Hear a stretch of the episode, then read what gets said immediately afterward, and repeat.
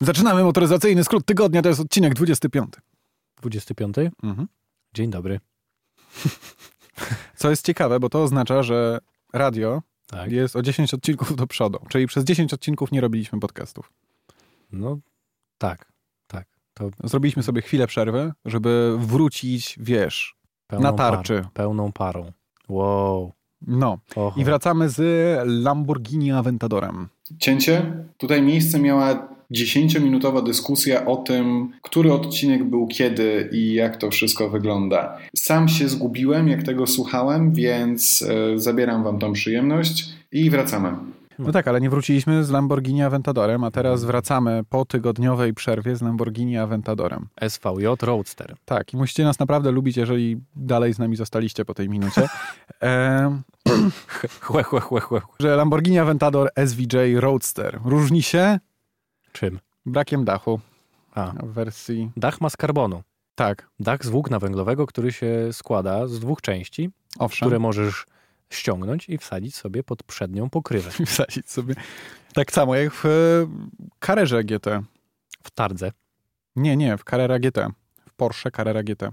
Taki A, sławny samochód tym- jest. No jej, no z nie. silnikiem z Le Mans i w ogóle. Nie wspominaj tego samochodu, przecież wiesz, kto w nim zginął. Paul Walker. Po tak. Teście tak ogólnie rozeznani w całym takim świadku motoryzacyjno-youtubowym, No, to ostatnio całkiem ciekawy film wrzucił Seb Delaney tak. z gościem, który posiada trzy Carrery GT i robi z nim taki 20-minutowy wywiad. Y, Ja to sobie puściłem po prostu w samochodzie, ale Wywiad o karerze GT? no wywiad z gościem, który jest na tyle jakby walnięty, żeby zrobić 100 tysięcy mil w Carrerze GT. Właśnie w trzech różnych swoich karerach. Każda jest w różnym kolorze i w ogóle, Wow. A jakaś konkluzja tego wywiadu? że trudno. Powiada o tym, jak to jest posiadać taki samochód. Też posiada mnóstwo innych Porsche. RS, GT2 RS, Aha. e, ma No. też RK, jakby wszystko. Naprawdę, właściwie każde Porsche, jakie istnieje, To fajnie. ciekawsze gość posiada i jakby bardzo ciekawie to o tym opowiada. Gdybym miał być kolekcjonerem, nie byłbym kolekcjonerem Porsche, ale chciałbym nim być. Tak, ty byłbyś kolekcjonerem Peugeotów. A wiesz co, kiedyś miałem taki plan, bo Mhm. wiele Peugeotów klasycznych jest No, bardzo, 205 GTI na przykład. bardzo zacnych, jak to No. mówią. Puste słowo, ale jednak istnieje. Bardzo przydatne.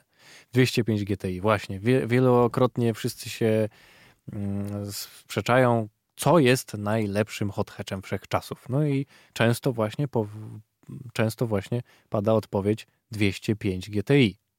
Mimo, że dzisiaj, no to wiesz, to wziąłbyś go Fabią pewnie, ale kiedyś to był jednak porządny samochód. To ja jeszcze raz nawiążę do anglojęzycznego YouTube'a. Chris Harris zrobił porównanie Porsche 911R Mhm. z 205 GTI. Co daje mu więcej radości z jazdy? Naprawdę? Naprawdę. O. Jest bardzo atrakcyjny film. I opowiada, że w sumie bardziej e, więcej radości na szybkich, krętkich drogach, ale to nie będę spoilerował. Zobaczcie. A, to już tak powiedziałeś, że teraz odpowiedzi możemy się domyślać. Dobra, ale wróćmy do tego Ale jest na YouTubie to? dachu. Tak, jest na YouTubie. Dobra, to Chris spojrzę. Harris Drives bodajże. No czaję. Znam gościa. 770 koni mechanicznych, 720 Nm momentu obrotowego, 2,9 sekundy do setki i 8,8 sekundy do 200 km na godzinę, a prędkość maksymalna 350. km na godzinę. Owszem. No jest trochę wolniejszy niż kupę. O 0,1 do setki, o 0,2 do 200. No ale kto by się tym przejmował? Powstanie ogólnie 800 egzemplarzy. 800. 800. Tak. I 387 tysięcy euro kosztuje taki samochodzik. No to fajnie. Samochodzik. To u nas troszkę pewnie jeszcze drożej. Ale no już mamy cenę orientacyjną. No to i tak wiadomo, że to jest jakieś około 2 milionów złotych. To co, następca RCZ? A chętnie, chętnie, chętnie. A są jakieś wolne? Załatwię ci slot. Bo, bo wiesz, już ostatnio na tyle zarobiłem, że mogę sobie kupić, tylko mam wrażenie, że przegapiłem jeszcze ten czas, kiedy można było się zapisać na listę. Ale jako, że mam znajomości mm, u samego Horatio Paganiego, jak wiesz, No, oczywiście. myślę, że wykorzystam jego koneksję i jakoś to zrobię. Nawet w ostatni weekend byliśmy w jego willi. Tak. Płynąłem łódką I z- niego. Ja zbierałem winogrona. Jak niegdyś u Billa Gatesa. Dobrze, skończmy. E, Audi Q4 e-tron. Q4. Q4, Nowe w gamie. ale e-tron będzie też. Ale będą też dostępne silniki tradycyjne, spalinowe. Z czasem podobno tak. Ogólnie samochód wejdzie do sprzedaży w 2020 roku, a jak na razie mamy przedstawiony model studyjny, który wygląda w sumie tak, jakby mógłby zostać przedstawiony. Może ten tył będzie delikatnie zmieniony z takiego szalenie agresywnego na bardziej znany nam Audi. No i szkoda, ale tak na pewno będzie. Nawet bym się spodziewał, że jeszcze bardziej. Jeżeli chcielibyście go sobie zobaczyć, to wystarczy, że wpiszecie w Google'a Audi Q4 e-tron. W Google'a mamy wpisać? W Google'a. Dobra. I tak. Kolejny pomysł Volkswagena na to, żeby rozpopularyzować swoje, jak rozumiem, już opracowane silniki elektryczne. Czekam aż gama będzie pełna. Od Q1 do Q7. Do Q8, przepraszam. Podoba mi się, co robią, bo najpierw zapowiadali o tym, że w Skoda będzie cała elektryczna i tak dalej. A teraz widać, że ten samochód elektryczny ma być czymś w rodzaju prestiżu. Zobaczyli, że Tesla się dobrze sprzedaje i jest droga. Mhm. Także zamiast wsadzać to do po prostu Volkswagenów, bo na początku był taki moment, że nie wiedzieli do końca, co zrobić z tymi samochodami elektrycznymi i wsadzali je troszeczkę wszędzie, nie? Tak. Każdy, każdy model, każda marka miała tam jeden, nie wiem, hybrydowy, elektryczny. Tam miały na samym zasięgu elektrycznym z 20 kilometrów. Nawet się mówiło o tym, że nawet się mówiło o tym, że logo marki Volkswagen ma się zmienić na takie bardziej przyszłościowe, nawiązujące do ery elektromobilności. No, a teraz ewidentnie, przynajmniej według mojej jakiejś obserwacji luźnej, pomysł jest taki, że to Porsche będzie super szybkie elektryczne, tak? Ten Taycan, czy tak Mhm. to się tak nazywa? Tak.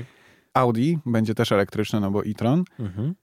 I teraz tutaj wprowadzamy poszczególne inne modele, które będą równie prestiżowe i samochody elektryczne będą czymś niesamowitym. Czyli e, nazwa e-tron, tudzież e-tron, stała się teraz taką, stała się teraz takim symbolem samochodów elektrycznych.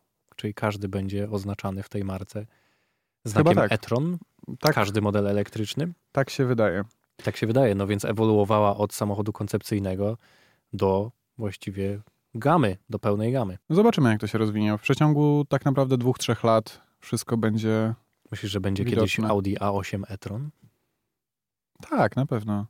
Właśnie wydaje mi się, że te limuzyny jeszcze szybciej zostaną zelektryfikowane niż nam się wydaje. Że bardzo niedługo zobaczymy elektrycznego Rolls-Royce'a na Oj, przykład. Ojej, to będzie koniec Pomyśl o tym z tej strony. To jest samochód, który jest super cichy, Tak. ma być super cichy i No. ma być prestiżowy. Czyli jedyne, co musimy zrobić, to zmienić spojrzenie na silniki elektryczne, tak, żeby one się kojarzyły z synonimem luksusu. Nie? Mhm. No, No, tak. tak. no tak. Bo dlaczego w Rolls-Royce jest V12? Nie dlatego, że ten silnik jest jakoś super silny i tak dalej, tylko jest dlatego, że jest wielki i drogi i kojarzy się z czymś niesamowitym. Tak. Prestiż, słowo klucz. W roku Dokładnie. 2018 i mam wrażenie, że 2019 tym bardziej. Wydaje mi się, że nawet zaryzykowałbym, że jak na razie XXI wieku. Ale No tak. następny samochód Aston Martin DBX. DBX, DBX, DBX, czyli pierwszy SUV od tej marki brytyjskiej, owszem. jak się zdaje. Tak, już jakiś czas temu o tym miałem okazję gdzieś tam mówić w Moto Info i pamiętam, że on wtedy był w kamuflażu jeszcze. Czy teraz go zobaczymy? Nie dalej jest w kamuflażu, ale sobie jeździ po Szwecji. O, no tak, bo, no bo trzeba przecież sprawdzić w ekstremalnych warunkach, a wiadomo, że w Szwecji jest zimno. Si? Porada podróżnicza. Tak. Patryk Brzozowski, Zapraszam, kameralnie. zapraszam do Szwecji. Można promem. Jeżeli chcecie zobaczyć zimno, pojedźcie do Szwecji. Tak. Pod maską znajdziemy najprawdopodobniej zapożyczone V8 od Mercedesa, 4-litrowe, produkujące około 510 koni. Wow, Także będzie szybko. czyli będzie jak w GLC 63. Wiesz co? Niby tak, ale z drugiej strony popatrz, co oni zrobili z tym silnikiem w Vantage'u i co oczywiście my nie mieliśmy okazji jeździć tym samochodem, no bo... No bo jakże. Ale wszyscy mówią i odnoszę się do wszystkich, że ten samochód prowadzi się inaczej i ten silnik też inaczej brzmi i zachowuje się niż w samochodach z logiem AMG. Okej. Możliwe, że tutaj znów Aston zrobi jakąś swoją magię i to No. nie będzie taki, wiesz, amerykański, znaczy niemiecki muscle car, bo moje wrażenia z tym silnikiem takie są, tylko będzie to jakieś takie bardziej stonowane, nie? No, tak powinno przynajmniej być. No, trochę brytyjskości musisz mu nadać. Coś następnego? Następny news? No, Chciałbyś? Zapraszam, oczywiście. Eee, Zostajemy w Wielkiej Brytanii. Zostańmy. Rolls-Royce, do którego niedawno nawiązywałem, zadebiutowała w Genewie wersja Tranquility. Nie słyszałem o tym. 25 egzemplarzy. Rozumiem, że nie jest jakaś dzika wersja od Mansory. Różni się tym, że w kontroler głośności wpleciono fragment meteorytu. Meteorytu, takiego z nieba, Nie, rozumiem. z kosmosu. Żartujesz. Nie. Oprócz tego słynna statuetka Spirit of Ecstasy teraz jest zbudowana z tytanu w tych 25 wersjach. No, Dobra, biorę. Większość drewnianych elementów została zastąpionych aluminium, znaczy większość elementów, które jest zwykle zrobionych z drewna Tak. w Rolls-Royce Phantomie, zostaje tutaj zamieniona aluminium zrobionym z, znaczy aluminium, które zwykle jest zrobione do wykorzystania do produkcji rakiet kosmicznych. Mhm. Także masz kosmicznego Rolls-Royce'a. Jeżeli zamówisz do tego dach panoramiczny zamiast tych słynnych gwiazd Rolls-Royce'a, to jesteś frajer. Tyle ci powiem. No tak, no tutaj będą pasować. No, Jak nigdzie indziej. Mm, 25 sztuk, powiadasz. A znamy cenę? Mm, nie. No bo ja, wiesz, jak to Za to zazwyczaj znajdziemy ludzie, złoto w głośnikach 24-karatowe. Because why not? Bo dla mnie najważniejsza jest cena. Przecież wiesz, że ja już zaraz dzwonię i chcę go kupić. No chyba od, po to pyta mnie. No nie znam, nie znam. No to jest, to jest ważne. Ale wydaje mi się, że się dogadacie. Dogadamy się? Tak, tak. Dobra, ja spokojnie. muszę znać cenę. Muszę. Mogę być pośrednikiem, wziąć tak 10% Od czego? od ceny Czemu? prowizji. No nie wiem, jak mu zrobisz na przykład kalkulację na, na zabudowę jeszcze z tyłu, to, to spoko. Możemy coś pomyśleć. Hak na przyczepkę. Nie E. z tyłu mu podnośnik zamontujesz. Przytniesz coś na tym, nie? W jakiejś firmie zewnętrznej outsourcing zrobimy. To tylko tak to widzę, a tak to, tak to ogólnie to nie bardzo. No chyba, że znasz kogoś w samym Rolls Royce. Nie znam. A No nie, znam. Znam akurat. Yy, przecież robiłem wywiad z Frankiem Timanem. Zadzwoń do niego. Yy, Właśnie, czemu jeszcze nie wykorzystaliśmy tego kontaktu? nie wiem. No, widzisz, to jest dobre pytanie. Ale myślę, że takie publiczne opowiadanie o tym, że wykorzystamy kontakt jest dobrym pomysłem? Wydaje mi się, że nie. A przecież nie wykorzystamy. E, co chciałem powiedzieć? Chciałem powiedzieć, że w tym tygodniu i w poprzednim w sumie też jeździliśmy wieloma samochodami ciekawymi i o nich nie opowiedzieliśmy, bo skupiliśmy się na nowościach z Genewy. Tak, I zacznijmy od Forda Edge'a. może być. Ford, Ford Edge. Ford Edge. Nowy, nowy Edge. To jest już Druga generacja. Owszem, owszem, druga generacja, chociaż model istnieje od 2006 roku, no ale pierwsza generacja była sprzedawana tylko w Stanach Zjednoczonych. Od drugiej generacji dopiero ten samochód jest obecny w Europie. Jest to lifting już tego auta. Właściwie to tak, tak właściwie to jest drugi lifting. Drugi lifting. No tak mi się wydaje. Jeżeli źle mówię, to mnie poprawcie, ale ja, z moich obserwacji wynika, że to już właściwie jest drugi lifting. No i co się zmieniło?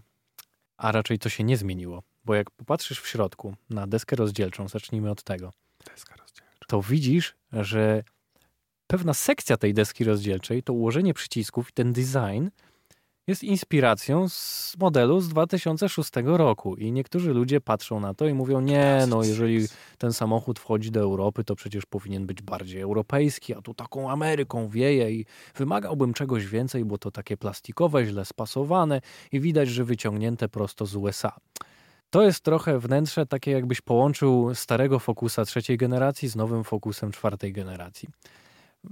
Dlatego z, z nowym Focusem, bo selektor zmiany biegów już teraz nie sterczy do góry tradycyjnie Nie ma wajchy? tylko jest w formie pokrętła, jak w Focusie, którym też niedawno jeździłem. Zresztą w tej samej wersji, bo w ST-Line. Tutaj Edge też miałem, Edge'a miałem w ST-Line, co się też charakteryzuje tym, że on ma po pierwsze lekko utwardzone zawieszenie i za chwilę o tym jeszcze powiem. Po drugie, ma pełno takich dolnych dokładek progów, drzwi w kolorze nadwozia, więc ma mniej PCV od takiej standardowej wersji, czy Trend, czy innych wersji wyposażenia. Nie wygląda jak winiale, bo z przodu nie ma chromowanego grilla, tylko ma czarny, połyskujący i do tego w opcji 21-calowe felgi. Tak, 21-calowe felgi, które naprawdę wyglądają bardzo ładnie. Też czarne, też połyskujące. No i niestety, on trochę przypomina Mondeo w środku, które jest już lekko przestarzałe, bo to obecne Mondeo, które mamy na rynku, nie doczekało się jeszcze liftingu. To jest cały czas model z 2016 roku. Mam wrażenie, że już niedługo to zmienią, ale wciąż jeszcze jest to samo. Dlatego jak wsiadasz tam, to czujesz się tak, jakbyś trochę przeniósł się w czasie. Mówię o tym, że tak jakbyś zawędrował wstecz. Bo niestety jest to taka stylizacja, która może nie do końca przystaje do tego, do czego przyzwyczaiły nas chociażby inne Fordy. Oprócz tego, że w Mondeo możesz się poczuć tak samo jak w domu, jeżeli Czyli je masz. jest to SUV z starym wnętrzem i jak się prowadzi? Nie jest to właściwie ze starym wnętrzem, bo tego do końca nie można powiedzieć, bo, ale jest to jakaś ewolucja tamtej To stylizacji. jest etap więc- pośredni ewidentnie. Jest to etap... No coś w tym rodzaju. Natomiast zewnątrz... Poprzedni Edge był tym, tą starą generacją. Tak. Czekamy na nową, a to jest ten etap, który jest połączone troszeczkę wszystko ze wszystkiego, Tak, ak- ale nie jest źle. Aczkolwiek z zewnątrz wygląda, szczególnie z przodu, na zupełnie zmieniony samochód. I tutaj się z tobą nie zgodzę. Jakby, nie, wygląda rzeczywiście na zmieniony, ale ty w swoim filmie, ja już wiem, że ty to powiesz, tobie się podoba ten samochód z Tak, wyglądu. tak. A ja uważam, że jest brzydki. Jest taki wielki, masywny i próbuje być agresywny, ale wygląda jak jakiś taki... Co, że odpustowy, tak? Nie, wygląda jakiś taki zły, gruby Amerykanin, który właśnie wyszedł z Wendy's i próbuje mnie pobić. To, To- prawda, to że jest- on sprawia wrażenie bardzo masywnego, mimo że aż tak masywny nie jest. Jak Nie, on się nie wydaje masywny, on się wydaje tłusty. Wymiary. On się wydaje taki... Prawda. Jest niepotrzebnie wielki. To, to nie jest masywny samochód. Masywne są pick-upy. Szczególnie to I widzisz, to im jak siedzisz odpowiada. e, za kierownicą i masz teraz spojrzeć do przodu, gdzieś manewrując i zasłaniają ci te przetłoczenia na masce. Widoczność. To jest niesamowite, bo No jeżeli Ciężko się do niego wyjrzysz w przyzwyczaić. ogóle poza deskę rozdzielczą, która po prostu która ciągnie się jak, jak morze czerwone przed tobą. Jest, jest taka jak stolnica. Możesz tam pierogi lepić spokojnie. No i jest też y, schowek na hamburgera na desce rozdzielczej. No, na dokumenty. Na, na hamburgera. Tam spokojnie zmieszczą się dwa Big Maci ułożone na sobie w pudełkach. Ale schowek boczny przed pasażerem nie jest klimatyzowany. Co uważam w takim samochodzie, który ten środ środkowy schowek ma na pojemność dwóch butelek dwulitrowych, powinno być. żeby schłodzić litrę. Ale Tym bardziej wiesz, jeżeli chodzi o Amerykę, no przecież tam klimatyzacja to jest rzecz codzienna. no w sumie tak.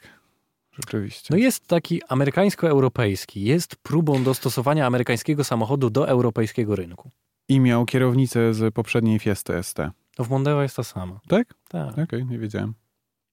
No, no tak wygląda. No, jest takim połączeniem wszystkiego, ale, ale rzeczywiście, tak jak przytoczyłeś, podobał mi się. No i co mnie zaskoczyło, bo mówiłem o tym, że było utwardzone zawieszenie. I rzeczywiście to niesamowicie czuć, bo on nadal jest komfortowy. I nie ma trybów jazdy sport, sport plus, komfort, eco, smart i innych tego typu rzeczy. Jest, ma jedną duszę. Jest dosyć twardy, jest takim prawie perfekcyjnym połączeniem komfortu i, i sportu, bo rzeczywiście ST-Line tutaj coś wnosi. I Szalenie responsywny układ kierowniczy jest. bardzo fajny, to prawda. I tam rzeczywiście e, to czuć. No i obrót kierownicy od położenia neutralnego w lewo lub w prawo to jest tylko jeden obrót. I tutaj widać, że to jest samochód stworzony do Stanów Zjednoczonych, gdzie wszystkie drogi są raczej takie mocno zagięte, z dużym łukiem i nie Tak. musisz specjalnie manewrować. Ale to sprawia, że on jeszcze, ale to sprawia, że on jest jeszcze bardziej sportowy. No bo to właściwie Mhm. jest przeniesione z Focusa RS trzeciej generacji. W sensie wygląda to identycznie, jeżeli chodzi o obrót kierownicy. To jest jeden w lewo lub jeden w prawo. Ale to, co go wyróżnia względem innych Fordów, to wyjątkowe zegary. Takie mustangowe lekko. Ale to nie są ani zegary z Mustanga, Nie. ani to nie są zegary z żadnego innego Forda. Prawda. To są zegary tylko dla Edge'a. Także patrzysz na nie i czujesz się wyjątkowo. Tak, no jest powiew Ameryki. Tak jak Mustang wprowadza powiew Ameryki, tak Edge również i ja to lubię. Niech będzie. Dobra, to przejdźmy do kolejnego Forda, do Fiesty Active, którą ja z kolei jeździłem. No, E, Ja też. 120 koni, 1.5 diesel. tak. Eco Blue. Bardzo dobry silnik. Blue. W Focusie też jest, też występuje. A ty nim nawet jeździłeś ostatnio. Nie, jeździłem wtedy 2.0. Jeździłeś 2.0. Tak, to ja się wtedy pomyliłem. Mhm. Dobrze. E, w każdym razie manualna skrzynia biegów, Jest. malutka Fiesta, delikatnie podwyższona o centymetr, tak? Tak, względem zwykłej. I Tak. była czerwona. No, Nigdy Taka- nie wspominamy o kolorach. Edge był biały. taka bordowa bardziej. Wspomnijmy, wspominajmy o kolorach samochodów, którymi jeździmy. Edge był biały. Edge był biały, Ładny. Fiesta jest czerwona, On był Mokka była perłowy, biała. bo on był perłowy biały. Ładnie Mhm. wyglądał. Taki Mhm. no, no lekko kremowy w odpowiednim świetle. W każdym, wracając do Fiesty, e, charakter taki delikatnie hot-hatchowy, Mhm.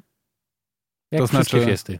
Właściwie. ale wiesz, koła ci czasem tam zabomblują, jak nieuważnie spuścisz nogę ze sprzęgła. No bo te diesle są świetne. No ja tak uważam, no ale potwierdzić. Tak, ale wiesz co, Marcin też nią przez chwilę jeździł, Tak. bo bardzo, bardzo chciał się przejechać Fiestą i nigdy nie miał okazji. Mhm. No to z uwagi na to, To że przyjaciel programu, to oczywiście, proszę bardzo. Tak. I opowiedział, że na początku w ogóle nie zauważył, że to jest diesel. Mimo odpowiedniej przecież charakterystyki takich silników. I tutaj rzeczywiście tak jest, że ten samochód przez bardzo długi czas, dopóki nie zorientujesz się, że ma tylko tam 5000 obrotów maksymalnie, Mhm. to możesz spokojnie myśleć, że to jest benzyna, bo on ma taką charakterystykę. To nie jest tak, że w określonym momencie masz po prostu najwięcej momentu obrotowego, co jest bardzo typowe dla diesli, tylko i później w ogóle nie masz mocy, tylko rzeczywiście on ma równomiernie rozłożony ten moment, co jest bardzo przyjemne w codziennej jeździe. To prawda. One są niesamowicie elastyczne, te Eco Blue i jeszcze w dodatku muszę powiedzieć cholernie oszczędne przy tym wszystkim, Mhm, dynamiczne i jeszcze ta skrzynia manualna też bardzo dobra. No po prostu, po prostu coś, pełnym nad czym bym baku- się szczerze zastanowił, jeżeli miałbym kupować. Na, Na pełnym baku w jeździe 700 km. To jest Spokojnie. tak. Po, po mieście. po mieście, tak. No, Z tam spalaniem średnim 7. tak. To jest, no tak. Genialne. No, Jak dla mnie to było, ja pamiętam, że miałem, 7-6 po miałem ją przez tydzień, codziennie latałem nią po lesie, bo trzy dni chyba nagrywałem. Resztę przejeździłem gdzieś po mieście i spaliłem pół baku. Ja też nie oddałem, spalając wszystko, a dużo nią jeździłem. No, no to jest świetne. No, tu trzeba Także- Fordom oddać, że diesle to jest to, co powinniście wybierać w Fordach. W grudniu będziemy się mocno zastanawiać, czy Fiesta nie będzie samochodem roku. Tak, zobaczymy ST. No, słyszałem, że daje za takie pieniądze nieporównywalne do niczego innego wrażenia z jazdy. No w ogóle będzie ciekawie, będziemy mieli wtedy też jeszcze jeden ciekawy samochód. Tak, no Fiestę to będziemy mieli dopełnioną, bo jeździliśmy 1.0 winiale, jeździliśmy Activem w dieslu i teraz jeszcze ST, także wszystko. Pełne spektrum. No ale będzie też Maganka RS Trophy, proszę Tak. bardzo. Tak. I wtedy będzie można porównać, który hot hatch jest lepszy. Wow! I zrobimy drag race. Ja siadam do rybu. No, Wiesz, a tam będzie manual w Co? tym Trophy? Tak. Manual. No nie ma szans, no gdzie no Fiesta to nie będzie miała szans, ale zobaczymy. No ile Fiesta ma? 200 teraz, ile w tej nowej wersji? Tyle samo, co miała poprzednia. 200 koni parę. 200 koni. No. No. No, nie, poprzednia nie- ST200 miała 200 koni, a poprzednia miała 186, z tego co pamiętam, już 184. Tak, no ta ma 200. Ta ma czy coś 200, takiego. ponad Ale 200. przy poprzedniej bardzo popularny był, nawet sami dealerzy robili program na 210-220 koni. No tam z tych silników można wyciągać mocno. Słyszałem, Mhm. że nawet w tym trzycylindrowym, teraz najnowszym, Też go też tuningują? tuningują. Już tak. tuningują? Naprawdę. No i słyszałem, że robi to dobre wyniki. No, Okej. Niesamowitą robotę robi Ford, jeżeli chodzi o silniki. Nie bez powodu właściwie co roku zdobywają Engine of the Year. Jak Ferrari. Tak, Są Ferrari klasy B. tak, tak, dokładnie. E, dobrze. Co jeszcze nam zostało? Hyundai. Hyundai Santa Fe. Czerwony. Też Zacznijmy bydle, od tego. też bydle, też wielki. Ale nawet, nawet chyba większy od Edge'a, nie? Tak, on jest chyba większy, ale tym Santa Fe ma taki- do siebie. Tak naprawdę? Tak, Bo wydaje mi się, że Santa Fe ma charakter takiego bardziej mamowozu. Jest taki wielki i taki troszeczkę vanowaty w tak, całym tak, tym tak, tak. wszystkim. Bardziej się- luksusowy, natomiast tutaj Edge w tej, tym, tym bardziej wersji e, ST-Line, no to jest nastawiony na, na szybszą jazdę. A ten jest nastawiony raczej na długie podróże. Tak. No i on był też z tym słabszym dieslem, więc No, Żadne nie wyścigi, był specjalnie dynamiczny. żadne wyścigi, prawda. proszę pana, ale Znaczy, nie był też wolny, też nie wolno Nie. mu powiedzieć. Te 180 koni tam spokojnie dawało radę, rozpędzało go do sporych prędkości. ja nie wiem, nie sprawdziłem aż tak. Ja miałem okazję na niemieckiej autostradzie. A no chyba, że Oczywiście. tak. No, na niektórych Jak? tylko odcinkach. Wiesz, ja z każdym samochodem wybieram się do Niemiec, kawałek mam swojego autobanu i tam testuję. A wiesz, jaki by był potencjalnie niezły film przy, z testowaniem V-Maxa? Na przykład testuje V-Max swojego samochodu. Dawaj. I wszyscy myślą, o kurde, zrobił to w Polsce? Nie, muszę to zobaczyć. I jeździł Volvo 180 km na godzinę. O nie. No, No i to by było rozczarowanie. No, dobry by był film. Ja mam w planach to zrobić, jak tylko odbiorę nowy samochód. e, czyli tego Aventadora. Tak. Okej. Hyundai Santa Fe. Tak. Tobie przeszkadza system, ale może zacznijmy od tego, co się nam podoba w tym samochodzie. Mi się podoba to, jak wygląda. Z przodu, z No, okej. tyłu mniej. E, Tak, z przodu to tak zwracało uwagę na ulicy, że ludzie się oglądali. Za suwem. Teoretycznie wcale nie emocjonującym. Ale wiesz co, jeszcze tak sobie zdałem sprawę, że osoby, które... Ja na przykład nie wiedziałem bardzo długo, czym jest Santa Fe, dopóki się nie zainteresowałem nim i sobie go nie omówiłem. No. To jest e, największy SUV w ofercie Hyundai'a. Tak. Może być nawet siedmioosobowy. Tak. Rozmiarami porównałbym go do Kodiaka, No, dokładnie. ale robi zdecydowanie większe wrażenie przez to, że jest długi i w sumie wygląda trochę jak prostokąt. Z boku. No, mm, okej, niech tak będzie. Mnie się Kodiak bardziej podobał, szczególnie w tym Ala Nardo Greyu, co miałem kiedyś. No, ale ty miałeś go jeszcze w jakimś sportowej wersji, zapomniałem jak to się nazywa. tak. Tak. I ogólnie charakterystyka dla mnie tego auta jest taka szalenie amerykańska.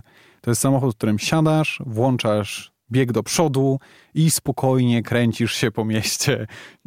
Nie jeżdżąc jakoś super szybko, nie jeżdżąc jakoś bardzo wolno, jesteś dynamiczny, ale to był samochód, który mnie uspokajał. Ja do niego wsiadałem i miałem troszeczkę takie uczucie jak... Pamiętam, jak pierwszy raz się przejechałem Mercedesem klasy E. To był pierwsza moja styczność właściwie z marką Mercedes. Mhm. I pamiętam, że to był pierwszy samochód, do którego wszedłem. Spędziłem dwie godziny w korku, jeżdżąc po mieście i załatwiając jakieś różne sprawy i wyszedłem bardziej wypoczęty niż jak do niego wszedłem.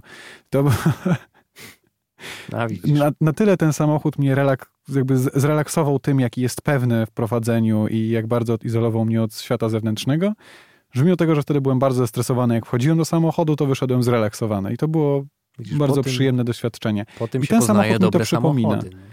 No luksusowe na pewno. Ale wiesz co, ja mam wrażenie, że Koreańczycy trochę stylizują się na Amerykę. Pamiętasz Sangyonga, którego, którym jeździliśmy? Tak, tak, tak. One są podobne dosyć. Natomiast Sangyong wygląda jeszcze bardziej Jak się nazywał? mafijnie. To był Rexton, tak? Tak, Rexton. to był Rexton, tak. Sankyong jest bardziej mafijny w tej swojej amerykańskości, bardziej w stylu Cadillaca, mm, es, e, takim, e, taki koreański Escalade, a Mhm. tutaj jednak y, bardziej zeuropeizowany, ale nadal dosyć amerykański samochód. Taki, wiesz, skórzany, luksusowy, duży, funkcjonalny, bo ja pamiętam na przykład te, to otwieranie tylnej klapy, której nie musisz nawet dotykać, machać nogą ani ręką, sięgać po pilota, ona po prostu otwiera się sama, kiedy wykryje ruch z tyłu i, i, jeżeli stoisz tam trochę dłużej, to, to ona wie, co ma zrobić i otwiera się sama. I w dodatku masz w wersji pięciomiejscowej ogromny, ogromny bagażnik. Ja bym tego Hyundai'a mógł nawet porównać do, delikatnie do Cadillaca. On ma coś w sobie z takiego właśnie Caddy, nie? No tak, ale jeszcze bardziej, no, no Re- Rextona nie przebijesz tutaj, ale Rexton, a chociaż Rexton jest na ramię, a tutaj to co innego. Natomiast tamtym samochodem to tak, Tak. bijało jak na, na tym, na, na low, lowriderze, ale mm, tu już jest bardziej europejsko, tu już zawieszenie zupełnie inne. No dobrze, to tyle o Santa Fe. Kupiłbyś? Santa Fe? Mhm. Nie, nie. Ale nie, jakbyś Rextona. potrzebował... Jakbyś Rextona potrzebował... bym kupił, uwierz mi, naprawdę. Naprawdę? Kupiłbyś Naprawdę. Rextona? Tak, Tak. ci się spodobał? Tak, naprawdę. Nie, to ja bym, ja bym kupił Santa Fe, jeśli potrzebowałbym dużego, spokojnego samochodu. Nie wiem, jakbym miał dzieci, gromadkę, zapakować do tyłu, zawieźć do szkoły. No, Nie ma problemu, oczywiście. pojechać do pracy, Bardzo dobry wrócić. samochód. Jakby pod tym kątem miał też bardzo dobre audio z jakiejś swojej marki, premium, ale miał To też nie- bardzo ładnie wykonane głośniki. Nie pamiętam. Nie wiem, czy zwróciłeś na audio. to uwagę. Na samych głośnikach było mnóstwo jakichś takich małych, wypukłych trójkątów. Bardzo Tak, ładnie to tak, wyglądało. Tak, ładnie, ładnie. On jest, stylizo, stylizacja jest ładna, natomiast to, co mi się tam nie podoba, to jest ten system inforozrywki, który jest taki sam jak V30 i niczym to się nie różni. W kij jest tak samo. To nie jest tak, że to jest zły system, tylko nie podoba ci się to, że jest to system z Tak, aut on jest gorszej prosty. klasowo. Tak, tak, on jest prosty. I ta, ta, ta sama filozofia przyświeca, mam wrażenie, w kij, bo, bo w Picanto czy w Sidzie jest to samo, co w Stingerze i nic się nie zmienia. Nawet rozmiarem ekranu. I to trochę ból, bo jednak płacisz więcej za to auto. Niby tak, ale to nie jest zły system. Nie, oczywiście, że nie. W niczym to tak naprawdę nie przeszkadza, nie licząc takiego właśnie uczucia, że przepłaciłeś troszeczkę. Nie ma tego prestiżu, który powinniśmy czuć w XXI wieku, jeżeli chodzi o, o system inforozrywki. Chyba tytuł tego odcinka to będzie Prestiż. Prestiż XXI wieku. Jeszcze nam coś zostało. Opel Mokka. Tak. I moje małe wprowadzenie do Opla Mokki. Cokolwiek teraz nie powiemy. Tak. wcale nie określa do końca tego, co sądzimy o marce Opel. Bo ja na przykład jeździłem Grandlandem, jeździłem Astrą, jeździłem Insignią i to są samochody, które są naprawdę godne polecenia w swojej klasie. To są poprawne samochody. Nawet zaryzykowałbym, że takie, takie fajniejsze. Astra się na przykład bardzo dobrze prowadzi. Mhm. E, Grandland ma taki w sumie fajny charakter jak na crossovera slash suwa. Ma, ma troszeczkę z Peugeota, znaczy z Citroena, który się... Ja bardzo lubię, jak się prowadzą te Citroeny, bo one mają bardzo luźną, bardzo taką niewymagającą kierownicę, a jednocześnie są szalenie responsywne, co jest... Powoduje pewien, pewien klimat. Masz wrażenie, że sam, masz wrażenie, że te samochody są też takie bardzo lekkie. mówisz o wspomaganiu elektrycznym pewnie. Tak, ale w wielu samochodach jest wspomaganie elektryczne, a tam ono jest bardzo tak nastawione na komfort i brak dużego wysiłku od strony kierowcy. Tam lekkość czuć. Nawet w 508, którą ostatnio jeździłem. To jest płynność do potęgi. Crossland też to dzieli w pewien sposób, ale wciąż zachowuje taki niemiecki charakter. Jakby czujesz, że to są różne samochody. Szczególnie jak siadasz do wnętrza. No i dobrze już. E, I No bo wiesz co, to, w Oplu Mokka wiesz, a wiesz jakie Jest jest moje inaczej. pierwsze skojarzenie, jak myślę Opel? Pierwsze skojarzenie. ja widzę Astra Luźne. Classic. Nie, nie, No, nie. Żadne, żadne z tych. Ja mam jedno słowo. Szarość. Naprawdę? Tak. Nie, no mi się kojarzy z Oplem Astrą Classic. Mój tata dawno temu miał taką firmową. Mój Z tata, ma do, dieslem. mój tata ma do teraz. z dieslem, 1.8. który, z dieslem, który powodował, że samochód się rozgrzewał w przeciągu 30 sekund, jak na dworze było, nie wiem, minus 10, minus 20, do takich temperatur 30 stopni. Mogłeś go wykorzystywać jako koksownik. Naprawdę, to był najszybciej rozgrzewający się samochód wewnątrz, jaki kiedykolwiek widziałem. W każdym razie, Coś jak stary Mercedes. wróćmy do Opla Mokki. Silnik 1.4, No. 160 koni bodajże? Czy nie, 140 po prostu. 140 miał, tak. 140, 1.4, turbinka, skrzynia biegów, Miał magiczny napis na tylnej klapie. Turbo.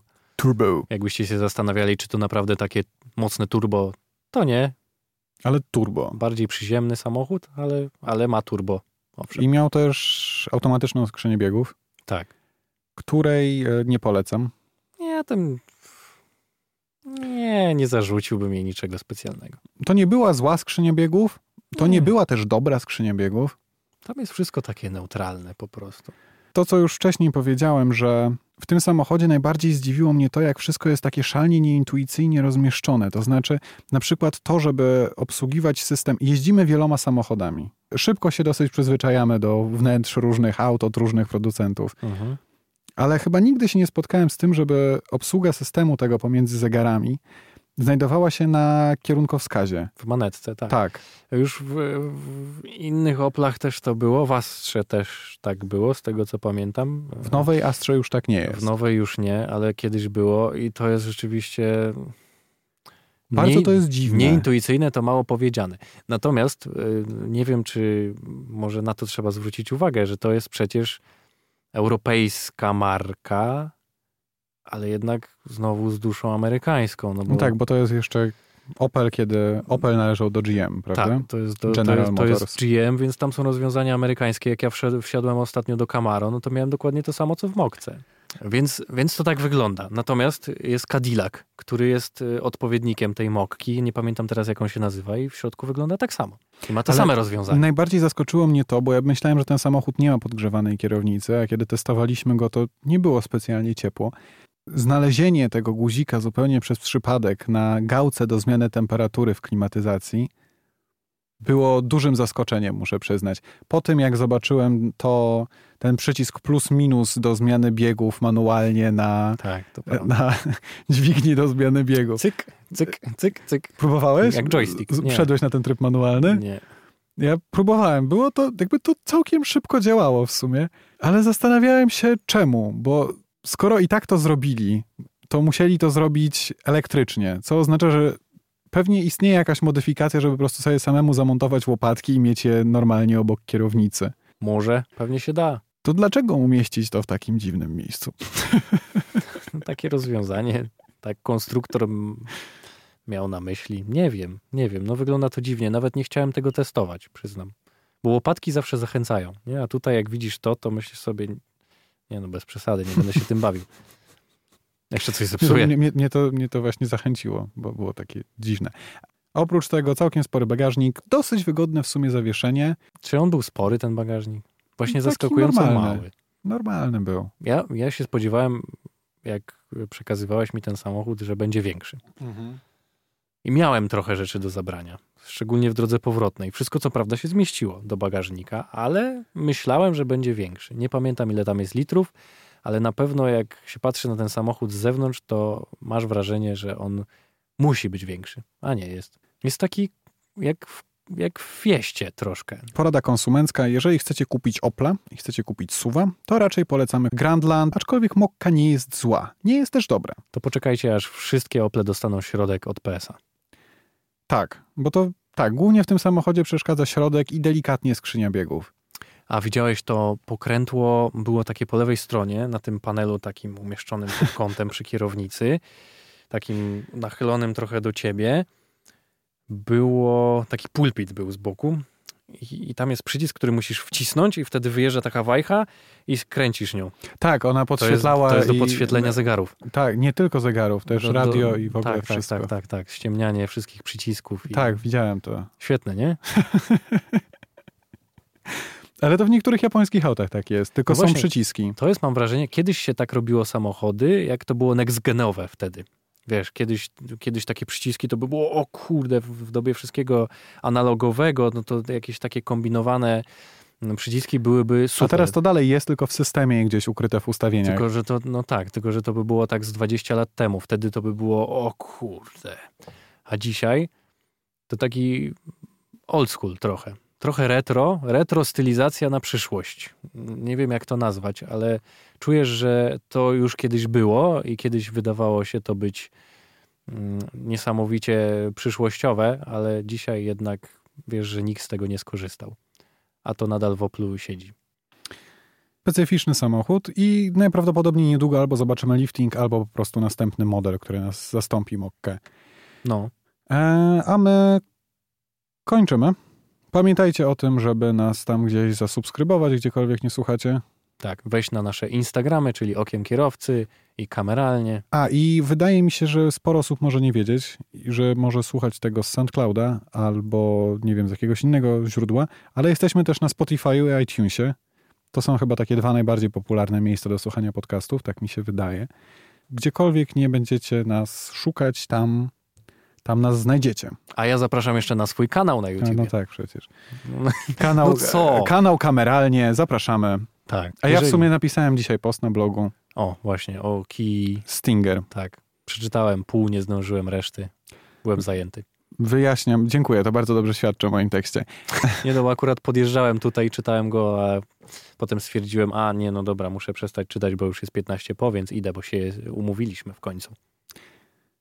Więc postanowiłem zbadać to, skąd pochodzi Kia Stinger, bo miałem wrażenie, że jest taka szalenie niespójna. Tak, to, I podło- wychodzi na to to, podłoże że- już zbadałem na twoim tekście. Tak, I wydaje mi się to całkiem interesujące, także zapraszam. ja również. Okiemkierowcy.pl. Tak, I co mamy jeszcze? Mamy jeszcze audycję wspólną. W czwartki o 16.30, także Oczywiście. słuchajcie. to nasze. W Radio Campus To nasze- 97,1 FM. To nasze? To nasze główne, tak. To nasze, To nasze główne. główne rozgł- rozgłaśnianie, nasz główny broadcast i w ogóle. Także tam. Do usłyszenia. Pa, pa.